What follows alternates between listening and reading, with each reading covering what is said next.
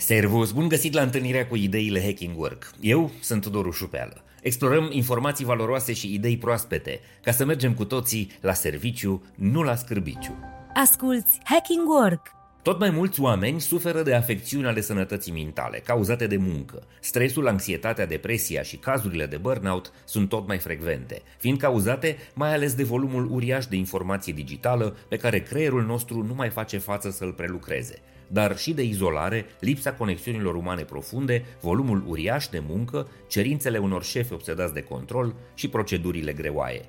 Dincolo de burnout însă, un fenomen nou își face loc cu mult avânt în lume, ocupând tot mai mult spațiu în conținutul distribuit de oameni pe rețelele sociale.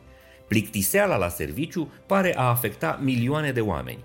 Poate părea paradoxal, dar hashtagul bored out, care se poate traduce cu plictisit la locul de muncă, a avut aproximativ 470 de milioane de vizualizări pe TikTok zilele trecute, într-o lume în care majoritatea oamenilor se simt stresați și supra-solicitați și comunică folosind hashtagul burned out.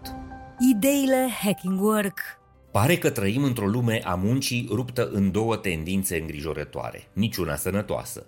Ori suntem cu nervii întinși la maximum de sarcini fără sfârșit și deseori fără sens și luptându-ne cu șefi mult prea depășiți și exigenți, fie nu avem de lucru și ne învârtim plictisiți în scaunul de birou, gândindu-ne cât suntem de lipsiți de provocări profesionale reale.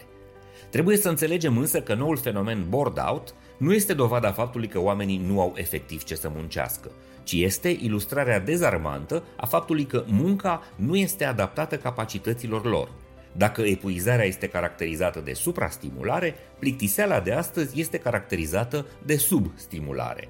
Cei care se regăsesc în această situație sunt în general tineri cu potențial de a face mai mult, pe care managerii îi blochează în roluri cu atribuții limitate, lipsite de creativitate sau de o contribuție profesională relevantă pentru expertiza, inteligența și interesele lor.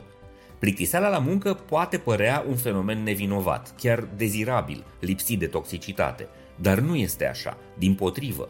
Profesorul de management Andrew Brodsky de la Universitatea Texas afirmă că plictiseala la locul de muncă poate fi la fel de dăunătoare ca epuizarea profesională. Trebuie să fim îngrijorați de acest fenomen și să îl tratăm cu multă seriozitate, fiindcă angajații demotivați de munca și rolul lor ajung să dezvolte sentimente negative față de activitatea lor și o relație nesănătoasă cu munca, ceea ce poate duce la afecțiuni psihice la fel de grave precum cele cauzate de supra-solicitare.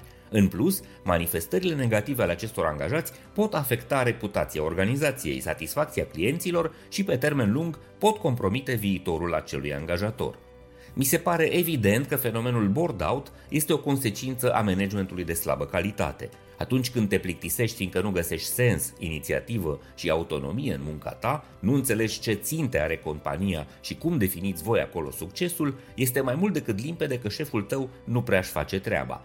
Poate fiindcă nici el nu prea înțelege ce caută pe acolo și de ce își primește salariul. This is Hacking Work!